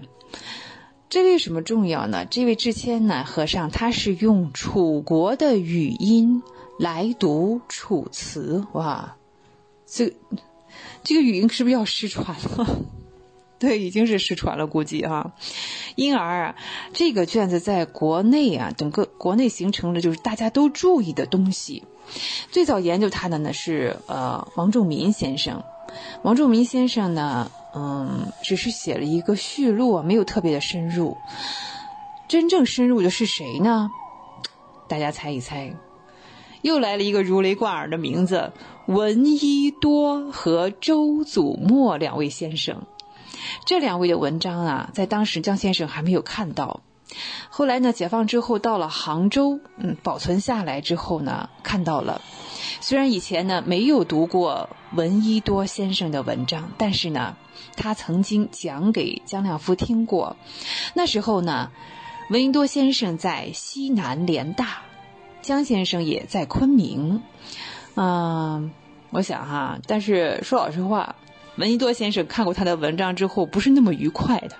为什么呢？他说，哎呀，我们之间很多话是矛盾的。结果闻一多先生又讲，好吧，那就你说你的，我说我的，哎，这就叫各抒己见呢，不把自己的想法强加给别人哈。这个做学问的态度和格局啊，闻一多先生的优点真是太多了。闻一多先生的文章呢，也有他的长处。他的文章写到了江先生没有写到的啊，当然两人各有各的特点。这篇文章呢，江先生也保留下来，同时呢，在《社会科学杂志》的创刊号上登载了。另外一本呢是老子《道德经》卷子的研究，关于这个老子的这个《道德经》。前面的节目我曾经聊过，它最早的名字叫《得道经》。对，应该说，江先生看到这个版本是完整的。日本和德国呢都没有这个卷子，但是法国和英国保存了这个，对，帝国主义强盗嘛哈，对，他们保存了我们的东西。最好的质量、最好的卷子呢，就是被那个帝国主义强盗伯希和给抢走的哈。伯希和这个人呢，他对汉学的研究很深，但是是个小人啊。但是啊，这坑蒙拐骗偷是不应该的。他拿去的卷子呢，都是非常精致的。有学问不等于有人品啊，有文化不等于有教养啊，真的。我们对他呢是非常的讨厌，另一方面呢又很佩服。为什么呢？他治学的态度是严谨的，书读的也多。有一章呢，他盗窃藏经洞的卷子，就是自拍的照片。他蹲在这个洞窟里，面对着许多经卷，在烛光下一件一件的翻检。后来呢，他自己承认，他所带走的卷子，在敦煌卷子当中呢，几乎都是质量最好的。所以呢，我们今天研究敦煌卷子，应该在巴黎啊，以巴黎的卷子为基础。不是说所有敦煌卷子的纸张还有那个式样都长一样的哈。敦煌卷子的这个纸张啊、纸页、墨色、书写的情况都有很大的差别。横跨了这么多朝代呢啊。但是说到这个《道德经》的卷子，它的用纸几乎都是非常讲究的，而且那是经过特别的加工，纸质很硬实。至今1000多年了，拿出来呢还是会发出这个铿锵有力的金石声，并且每个字都写得很好看。我们后来的一些字帖呢，就是采用了敦煌的老子道德经卷子当中的字。所以我们说啊，这个敦煌学乍一听好像跟我们有个毛线关系啊。如果大家有时间来欣赏我们的节目的话呢，我们会在后面啊发现越来越多的跟我们个人生活接近的。那同时呢，我们加上一点现在的这个推论和想象哈。佛教这个卷子的这个经典的抄的时候呢，不一定是特别有名的僧人来写的，你看这个签名啊，但是呢道德经啊后面签名的这个写僧写道德经的这个僧人都是有名的，甚至呢是高僧，这是一件很特别的事情，和尚来写道德经，而且呢是在像唐代儒释道三教斗争非常总算是比较严重的那个时期哈，其实呢也不足为奇。你像唐代帝王自称是老子，是老子也姓李啊，叫李耳啊。那唐代帝王人也是姓李是吧？是李家的，他们自称呢是老子之后。关于这一问题哈，我们今天先不论这个是非了。但是呢，唐代帝王尊崇老子。这种思想会不会影响当时的寺庙呢？又会不会引出一些这个捧场的拍马屁的和尚来抄这个道德经呢？不是没有这个可能哦。那因此啊，道德经的卷子抄得极好，而且呢这个校对的非常认真，如果一个字有那么一丁点的小毛病，就用黄颜色把它跟纸张涂成一样的淡淡的色彩，涂掉就跟我们这修正液似的，并且再改正过来。除了儒经中有这样的现象之外呢，其余的经卷都是没有的。道德经卷子数量不多，在敦煌发现了其他的道家经典，那些呢就写得马虎些了。你像庄子在六朝以后常常与道德经放在一起被称为什么呢？说庄子有点陌生啊，我们说南华经，对，被称为南华经。它这个相比较呀，就没有道德经那个字写得好，纸张的质量呢也稍微低那么一点点啊，校对的也差一些。道德经啊是写得最好的。除了上面所讲的之外呢，或许还有下面的原因。唐太宗之后，道家的势力慢慢的壮大起来，佛教内部呢对这个腐败的东西也是多了啊，许多的这个庙里呢甚至是自己养起了兵有自己的武装力量啊，甚至呢还养了一些风尘女子，和尚呢是骄横跋扈啊，这个情况也开始有了，在唐代的文献当中是屡见不鲜。道家当中呢也不说没有，但是是少见的这种现象。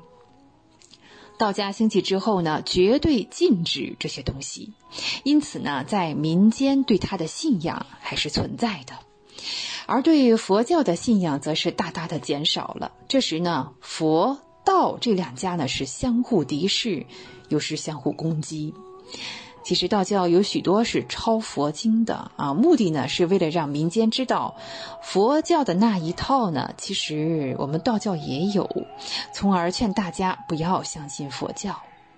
后来到了五代末期，道教大兴，因而当时道德经写得极好，与佛道自身的情况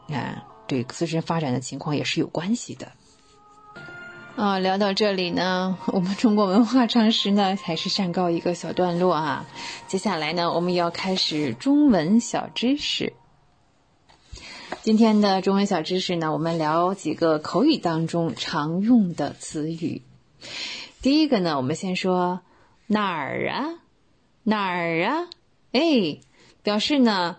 不同意对方所讲的话哈，我们想的不一样啊。对，有的时候呢也是谦虚一点，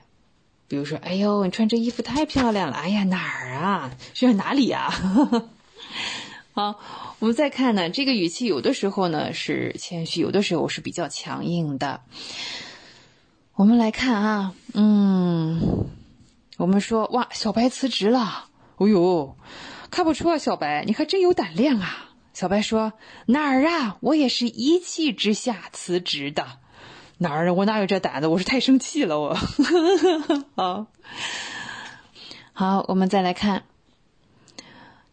查拼音呢，查字，有的时候呢查几次都没有查到，结果仔细一看，哎呀哪儿啊，是自己把拼音搞错了，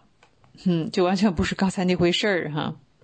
好，我们再看小白呢找不到自己的自行车了，他就想这不会是让人给偷了吧哈？后来你同事问他，你车找到了吗？是让人偷了？小白说，哪儿啊，我忘了，自己昨天把自行车换了个地方。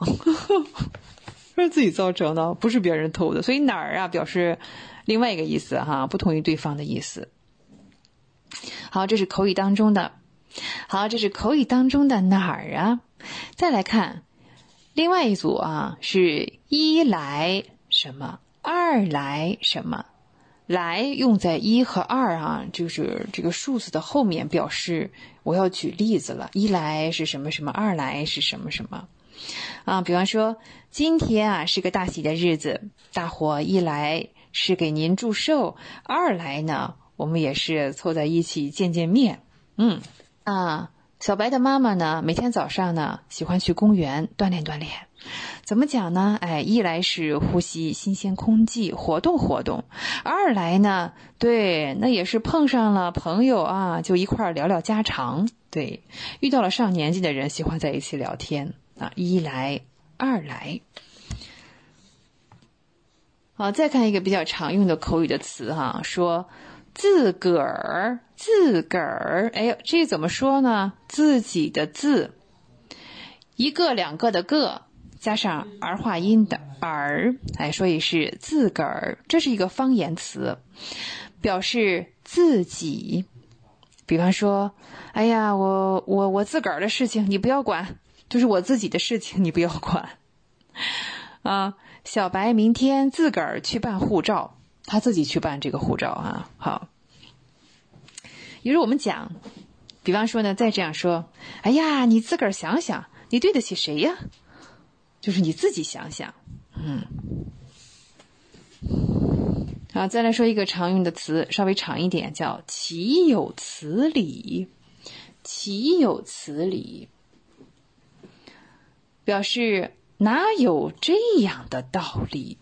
表示生气了。说这句话一般是生气了。做错了事情还要撒谎怪别人，真是岂有此理。对啊，这不就不讲理吗？我们再看啊，美国政府一向是说一套做一套，真是岂有此理。我们来看啊，这个美国政府呢永远都是说一套做一套啊，真是岂有此理，标点符号都不能信。好，我们再来看一个常用的搭配，叫哪有什么什么可言。哪有可言，意思是根本谈不上，压根儿就没有。对呀，美国哪有信用可言？这是一个反问的语气。比方说，哎呀，你看小白对工作的这个态度，哪有什么责任感可言？小白的工作态度啊，哪有责任感可言？那就是没有责任感啊。哎呀，和我们再来看，和不喜欢的人去旅游，哪有什么快乐可言？实事求是了。和不喜欢的人一起去旅游，哪有什么快乐可言？好，我们今天跟大家分享的像哪儿啊，一来二来，自个儿，岂有此理和哪有什么可言，这些都是口语当中最常用的。所以呢，我们没有在语法上讲的特别的深，主要是在口语当中的用法举了一些例子。那聊到这里呢，亲爱的听众朋友们，对，我们的节目呢又要接近尾声了。无论您身处何方，请不要忘记，中文了不得，中文不得了。我是萱萱，也欢迎您继续收听怀卡托华人之声的其他栏目。下期节目我们再会，再见。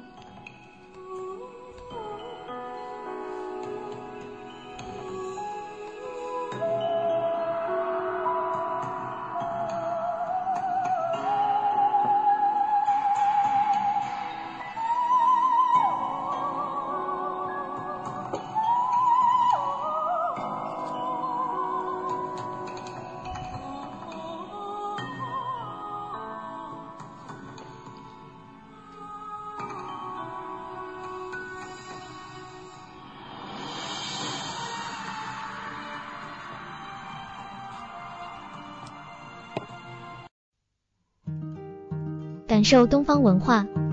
体验汉语魅力。怀卡托华人之声电台主播轩轩主持，中文了不得，让您足不出户感受地道中文，轻松学汉语，快乐中国行。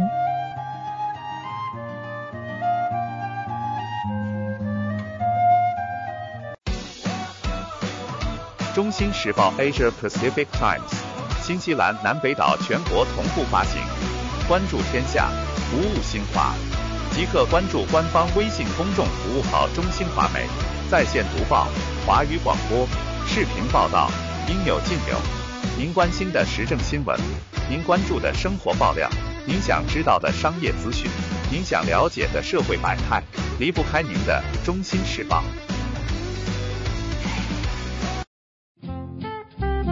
您正在收听的是怀卡托华人之声，调频立体声 FM 89.0，这里是新西兰中文广播电台节目。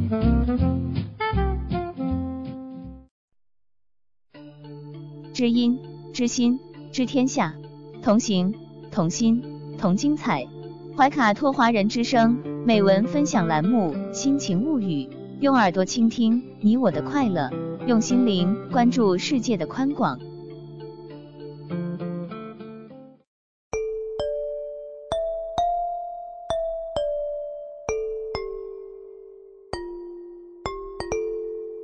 你好，欢迎收听故事 FM， 我是艾哲，一个收集故事的人。在这里，我们用你的声音讲述你的故事。每周一、三、五，咱们不见不散。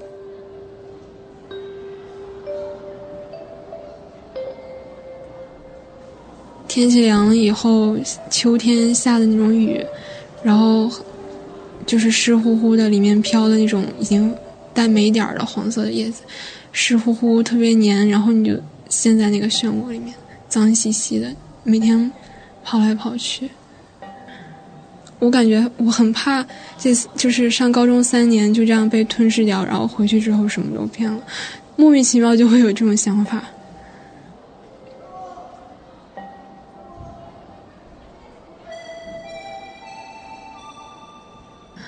我是蛋仔，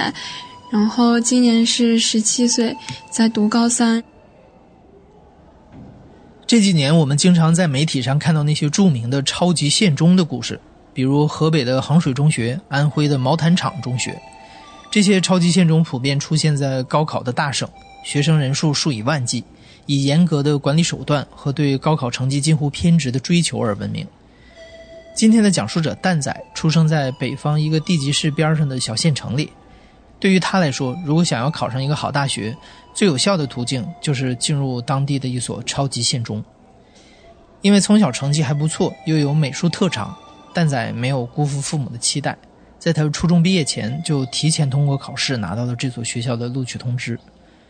2017年的8月19号是学校正式报到的日子。那天早上，蛋仔和他的父母听从了前辈家长的经验，早早的就来到了学校的门口。应该是6:40吧，也是到的，基本上就是这个点。然后已经有人在门口排着了，然后我妈说让我先跑到教室里面去找老师领那个统一的床单，然后她去帮我把行李运到宿舍。然后我就进班坐到位置上，然后我妈突然想起来说，一会儿要打饭，因为她在网上看过怎么样就是在抢饭这样子，然后她就嘱咐我怎么样，然后把饭盆拿过来给我之后，然后她冲我点点头说走了，我说嗯走了。然后她走了之后，我就开始忍不住哭，感觉突然之间就是很陌生的一个环境，而且我还比较抗拒这个环境。连续几天我都在哭，不过还好，就是可以处理好自己的事情。就是我手上在干着事儿，但是可能眼睛里面打着转的那种，就有一种感觉是因为他是已经听说过这种的了，觉得那我既然到了这儿，我可能就是要这样做的，很正常。从到达学校的第一天开始，蛋仔和他的同学们就在接受某种改造，把自己严丝合缝地塞进被规章制度框定的方格里。在第一天的班会上，老师先是跟全班同学普及了本校优秀的人格精神和学习传统，然后又举出了之前先进学长的例子，说那个人每天早上5:30打铃，他可以5:33就出现在操场上，还会大喊3遍“我要上清华”，让自己的雄心壮志传遍操场的每一个角落。然后他再掏出操前的小读45度，仰头大声阅读。为了鼓励同学们都成为这样优秀的新中学生，在班会的最后，老师还为本班的同学们选择了一首励志神曲作为班歌。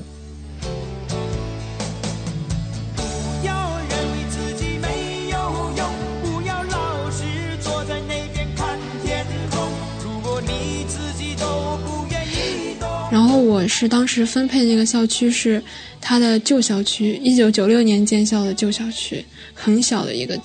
然后设施也不是特别好，但是比较值得注意的一点就是不管哪儿窗户肯定都是固满了铁丝网。5:30打铃起床，在5:30之前不许动，如果你提前穿衣服的话也算是违纪的。5:30打铃，5:38到操场，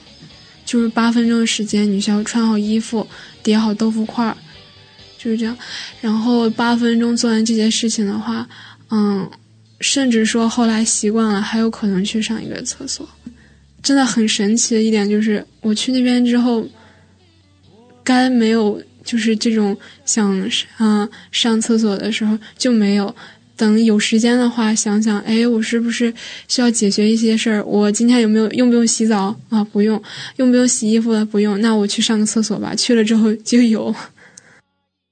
在超级县中，上厕所的时间也需要被严格计算。有的时候为了上厕所，蛋仔和他的同学们只能牺牲去食堂吃饭的时间，一下课就去抢占坑位。起床、跑操、吃饭、学习、睡觉，那里都有严格的时间限制。每个学生的时间都不再属于自己，一天中的24个小时被无限精细的分割，每一分每一秒都被紧紧地攥在一双看不见的手里。学校甚至规定这些孩子们不可以走路，只能跑，省出那几秒钟时间用来进行更多的学习。蛋仔说他们高1上学期期末的时候赶上了流感大爆发，学校不允许请假，那段时间同学们脑门上都贴着退烧贴，在楼道里拎着水壶饭盆跑来跑去。蛋仔有记日记的习惯，在采访中他给我们读了一段他当时写的日记。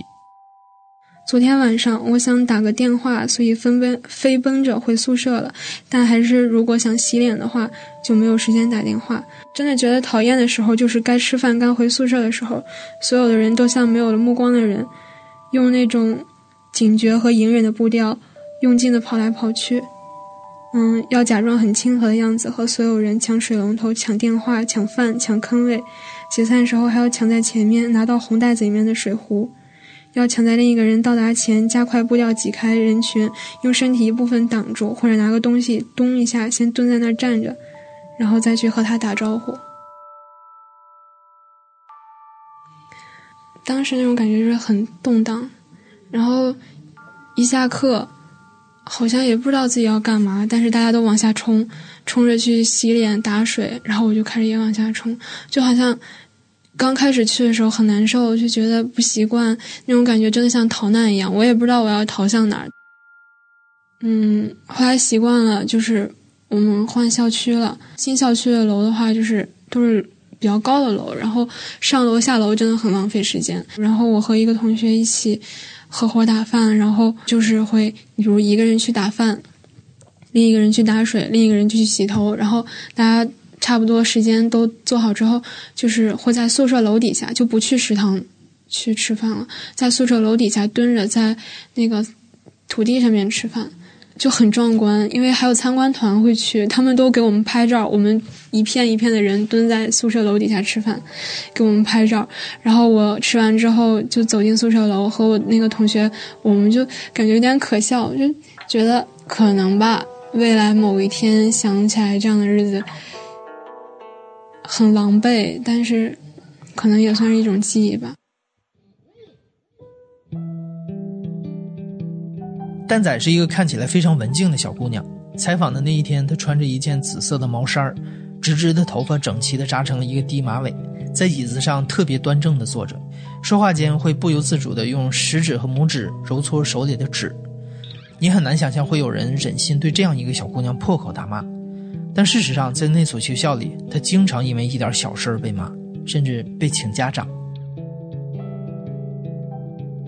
然后当时有一次，我应该是说上床的时候，在床上坐着没有及时躺下去，被抓了。应该是那次因为集中严打月，那个叫严抓严打月，有一句话就是我们年级主任爱说，就是像你们这种渣子，我们就是只不打勤的，不打懒的，就打的不长眼的，就刚好就撞上了，那就罚了3天停课。我当时站在那个级部门口，然后就是在那儿，就是边罚站边写日记，就正好被抓到，老师看到了，然后老师就说让我继续罚站，等我家长来。罚站的时候，早晨就是他在那儿训我，然后我没有吃早饭，他训完我之后已经过了那个吃早饭的时间了，然后他就走了，他下去去教师食堂去吃早饭。然后我当时特别难受，然后我就想我不行，然后我就说我一定要吃这次早饭，哪怕说他再骂我一次，我一定要吃早饭。我当时就是可能说其实我饿着肚子也可以，但是就有一种感觉，就是我吃了这顿早饭，我心里面会好受很多。然后我就跑下去，我就去吃早饭，很惊心胆战的那种。然后我去吃的时候，特意去了我们那个食堂2楼吃。食堂2楼的话，桌子都是高桌子，只能站着吃，就是节省时间嘛。然后我就站在那边吃，我就感觉就是快速的往嘴里面塞。这个时候走过来一个那个就是打扫卫生的阿姨，就跟我说没事儿，妮儿，咱慢点吃，咱不怕他啊，慢点吃。我当时就感觉鼻子一酸，就感觉然后吃完之后幸好没有被抓到，回去了。然后等我家长来把我带走。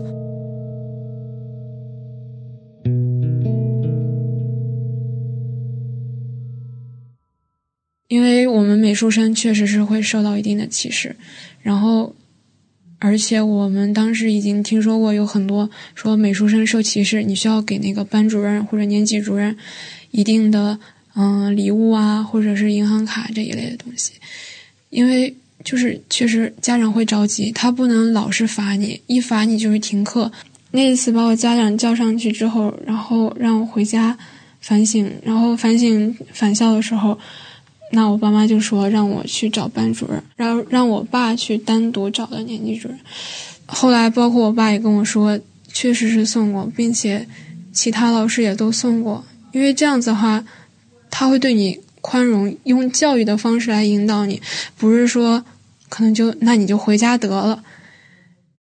因为每个月只有1天的休息日，在学期中蛋仔几乎不能回家。时间过得久了，他也就逐渐适应了这样的生活。对他来说，一开始10分钟只能做一件事儿，要么洗澡，要么打电话，要么上厕所。但到了后来，他可以3分钟洗澡，3分钟上厕所，然后再用剩下的4分钟给家人打一个简短的电话。在这所学校里，真正让蛋仔崩溃的其实并不是严苛的纪律，而是复杂的人际关系和可怕的氛围。有的小孩就已经比较懂事了，当时不会跟家里面说我在这儿过着很难。我当时是还刚出来，我有啥全都跟我妈去哭诉啊。包括后来哭诉的话啊，我们宿舍是就是老师会跟宿舍长说，你们宿舍不要老是打电话哭，这样会影响所有同学学习情绪。那所有同学那有可能都会想着想家的事儿，就不会想学习的事儿了。包括后来是我们有一个举报制度，每隔一段时间会有学情调查表，谁总是在学校哭，谁总是往家里面打电话，谁总是讨论放假日期，谁总是传播负能量。然后就举报出来一堆，我是被举报打电话哭。我是因为我在班里面属于那种，不是很，就是特别认真的做这些事情，所以我是模棱两可说哪老有垃圾，不会说同学的名字，也不会指他的位置之类的，我就说楼道里面总有垃圾，或者说宿舍柜门总是磕到头，我们一般都会举报这种。但是如果说你被举报了，那不一定是说你可能人际关系不是很好，有可能就是说那个人学习很好，他觉得你可能在一些事情上影响到他，甚至说他觉得不是说影响到我，我是为你好我才举报你，我是为这个整个班级好，会有这种思维。然后一般就是我会早回宿舍，我甚至说我可能不吃饭，然后回宿舍给我妈打电话，然后等他们回来的时候我就擦擦眼泪就挂电话，这样子。蛋仔本来的性格比较文静，但他却希望自己上大学之后可以成为那种在讲台上叱咤风云的人。上了高中以后，他都在尽量培养自己的社交能力，发展出了一票饭友、水友、早友，来一起合作打饭、打水、站位、洗澡。时间长了，他觉得自己在与人打交道的方面已经变得越来越从容了。但是现实很快打破了他的设想，他真正的噩梦是随着一个新老师的到来开始的。这位男老师最初是一个秦皇岛的导游，后来去了一所普通的中学工作。不久前，他被蛋仔所在的学校挖了过来，2年的时间已经做到了教育处的副主任，如今又成了蛋仔他们的新班主任，兼任级部副主任。一开始我们都觉得他超级好，我们觉得他就是很严厉，但是是个利索办事的人。他来了我们级部是当的副级部主任，原先的副级部主任就代替了之前正级部主任的位置，成了正级部主任。他来的第一天晚上，他们俩一起转班，然后刚好我和我的同桌去递了一个卷子，就是单纯的递了一个卷子，正好被那个现在的正级部主任看到了，他立马上去大吼：“你们两个干什么呢？”把我俩拽出去，然后一直在问我，我再问你们一遍，你们有没有说话？然后想查监控，结果发现那个监控当时转的那个方向不是指着我们，然后他就一直问，说再问你们一遍，有没有说话？没有的话，你就在这儿站着就行了，不要进班去了。然后他就继续往下转另一个班，然后我们一直就说我们真的没有说话。那这个时候新来的这个他就走过来，就悄悄跟我们说：“啊，你们两个是不是傻呀？怎么会这么低情商呢？”然后用他手里面的卷子还就是轻轻的碰碰我们头那样子，然后说：“你们快去找刘主任承认错误啊！你们承认了，你们不就没有事儿了吗？”当时我觉得这个老师真的很好，但又觉得有点不太舒服的感觉。然后我们就去照着他说的去承认错误，然后很凶的那个年级主任就说：“你们俩现在是我管了，行了，你们承认就承认。”然后那个我们新班主任突然就跟过来，就也跟着吼我们：“说过多少次了，不许说话，还有规矩吗？再有下次你是老子班学生，老子也照样处理你，赶紧回去。”然后我们坐到教室里面，我心情很复杂，我没有想到会是这个样子的。为什么会是可能就真的是我甚至一开始我是很愧疚的，因为我觉得我很多事上很轻率，这个时候是有人出来保护了我的轻率。但是突然之间就不知道为什么会是这个样子，因为我觉得我们学校里面就是每个人都在互相难为别人那种感觉，校长去逼那个教育处的人，教育处再去逼年级主任，逼老师，年级主任逼老师，老师逼班长，班长逼学生，就都在苦苦相逼的感觉。然后苦苦相逼为什么呢？为了一个整体的学习氛围，然后最后都能考上好大学，大概就是这种吧。之前的时候我一直在我希望自己可以成为那种坦率啊、大方啊、可以办成事儿的人，希望我上大学之后也可以是光明磊落，站在台上面不卑不亢的那种的。我不知道该怎么做，突然之间就从那以后开始我就很混乱。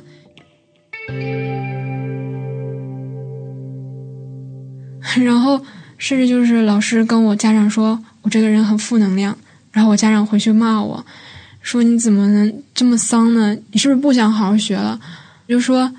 那你不知道我是什么样的吗？”因为有一次暑假我需要来北京看画室，当时我爸开车很累，他想中午睡一会儿，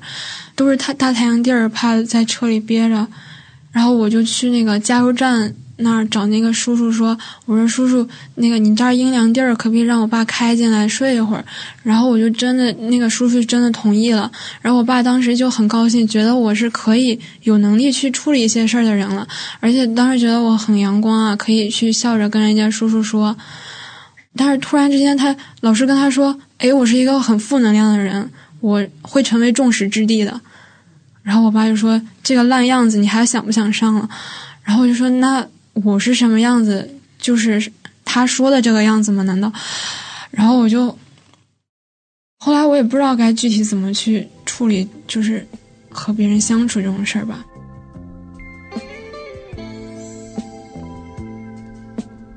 我很怕我自己不够通透，因为后来真的见到的这种类似的事情太多了。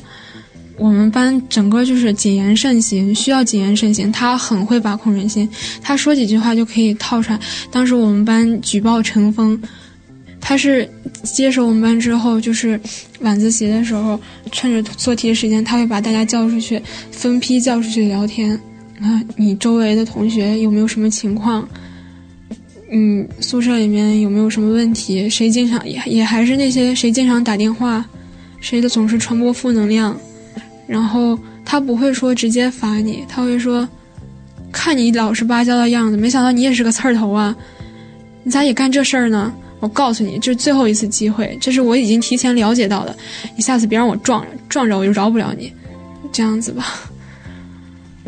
我也不敢，你也不能去讨论这些。我就真的，我其实当时我就已经很不喜欢说话，当时就有一个很照顾我的那种，就是我们关系很好的同学，他甚至就是说，有一天他给我一张纸条，让我一定要看完，就说他跟我说，在二级部里面当个哑巴还是挺好的，最起码不会给你惹来什么麻烦。一进智商楼的门，就赶紧把嘴闭上，因为这里面不让说话。就像今天中午下课之后，我们班里面除了凳子声音，只有我说一句吃饭吗？他说以后注意点，被老师知道你就违纪，你又违纪了，别忘了老师和你说啥，以后少说多做，记住谨言慎行。当时我们班基本上大家都把谨言慎行四个字贴在桌角上。在采访的过程中，蛋仔一直攥着一沓纸，那是他上高中以来的日记，说是日记，但其实不是一个本，而是一沓厚厚的缉毒卡，上面都是小小的密密麻麻的铅笔字，要非常仔细看才看得清楚。蛋仔说，之所以会写在缉毒卡上，是出于安全考虑，因为学校里的老师对于写日记的态度并不明朗，有的时候写日记会被认为是在做耽误学习的事情，所以他还是希望谨言慎行。谨言慎行，这几乎是蛋仔在这次采访中提到的最多的四个字。可即使是这样，他还是被这个老师逮到了。那一天在写作业，写限时训练，我当时就在写着题，他突然就喊一个同学的名字，那个同学的名字和我有点像，然后我就下意识一抬头，就刚好和他对视了，我就知道完了，我抬头了，我就想完了，我赶紧低下头去继续写题。他就说，你抬头看什么呢？你是不是想抄啊？你手底下藏了什么呀？就意思是我在作弊。然后他让我把我桌子上面所有东西搬到讲台上，他就开始一页一页翻，然后他就翻到了这个日记，然后突然就开始笑，就感觉我又逮到你了，但是我整个背就在发麻的感觉。他就说，行了，不用说啥了，你这就不怨我开除你了，说把你家长叫来吧，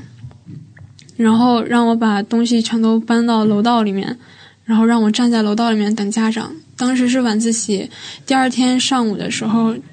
我家长往过赶，然后他把我叫到教室里面，叫到一间空教室里面，然后就开始拿出他没收的那张日记，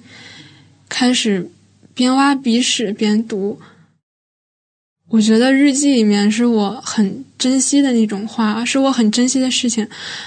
然后他边挖鼻屎边开始读，然后读到就是当时是正好是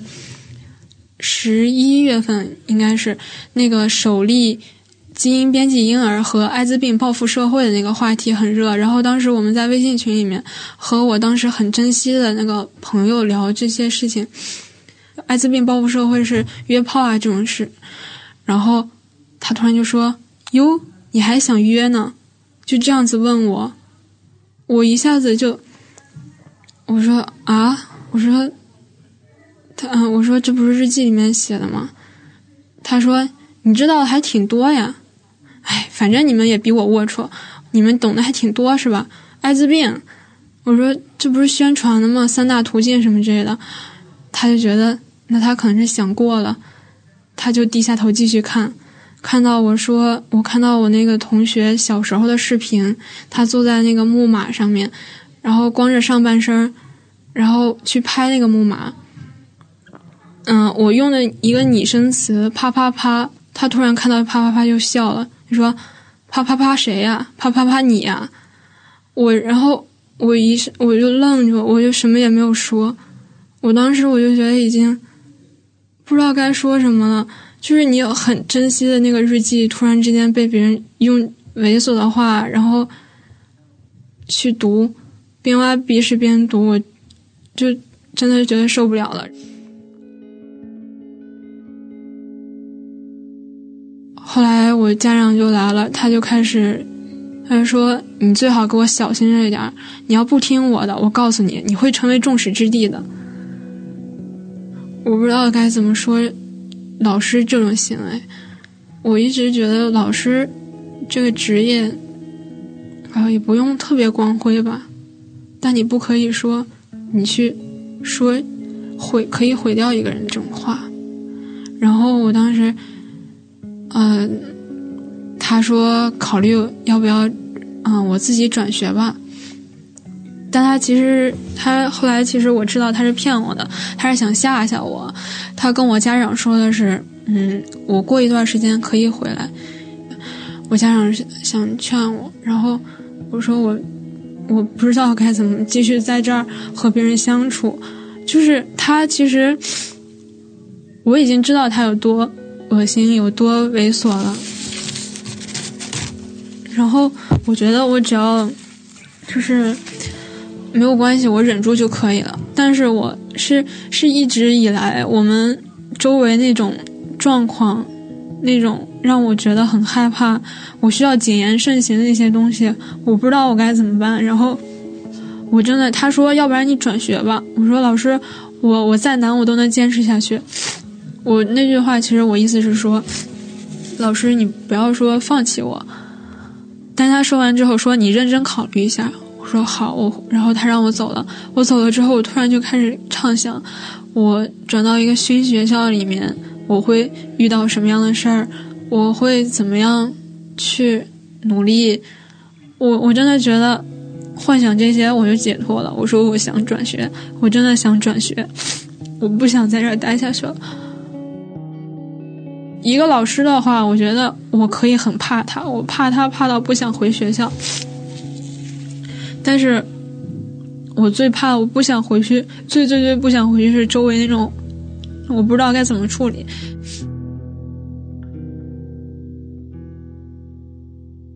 当时在家里面也挺难受的，一开始家里面我就每天我爸妈叫我起床赶紧去看看书，想想下一步怎么办，然后把我从床上拽起来，我又一直就待在那儿，就让他们拽，但我也不起，就软在那儿，不就闭着眼睛，就感觉满脑子都是头破血流那种画面。当然，我长这么大没有自残过，我不会做就是委屈自己的事儿。但是我当时真觉得，一闭上眼睛都是头破血流那种画面。然后我说好吧，然后我就转回现在的学校。我觉得我转回现在的学校也一点一点在调整吧。调整好了之后。就终于有一天就听说，他被抓走了，他强奸女同学被抓走了。蛋仔在离开了那所学校后不久，在原来的年级 QQ 群里得知了这个消息。被猥亵的女同学是他认识的一位美术生，关于这件事，学校的老师讳莫如深，群里的同学也都是匿名讨论。但蛋仔说，他总是希望把这件事说出来，希望有更多的人认识到这件事儿。他不希望一切都还像之前在那个学校里那样，大家都沉默匆忙地活着，都生怕说错了话。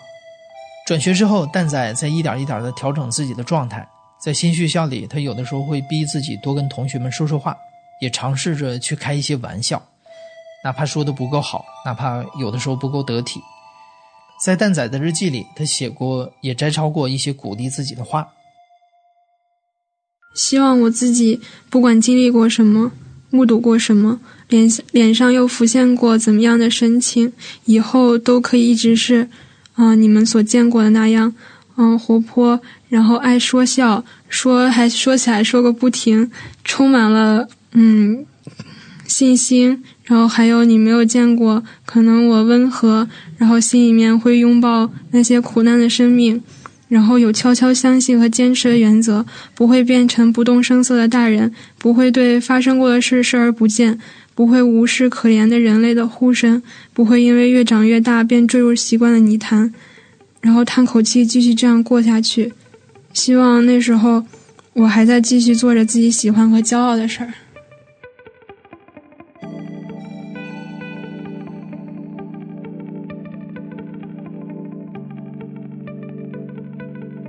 你现在正在收听的是亲历者自述的声音节目故事 FM， 我是主白哲。本期节目由刘豆制作，声音设计彭涵。感谢你的收听，咱们下期再见。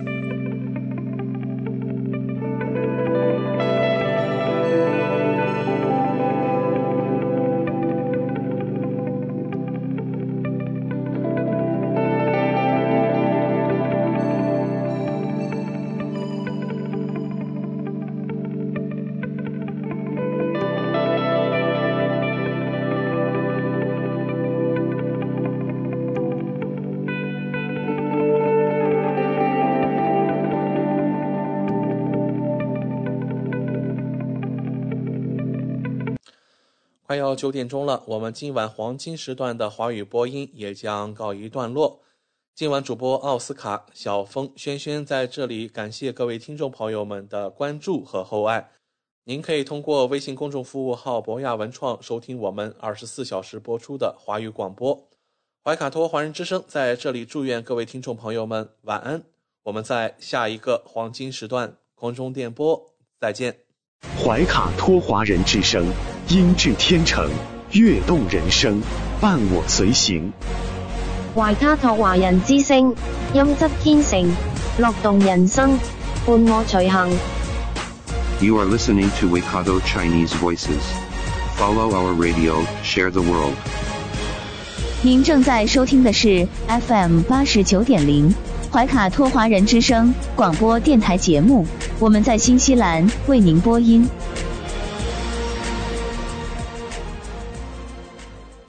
Thanks for listening to this Free FM podcast. If you want to hear more content like this, you can support Free FM via Patreon. Head to patreon.com/freefm89 to find out more.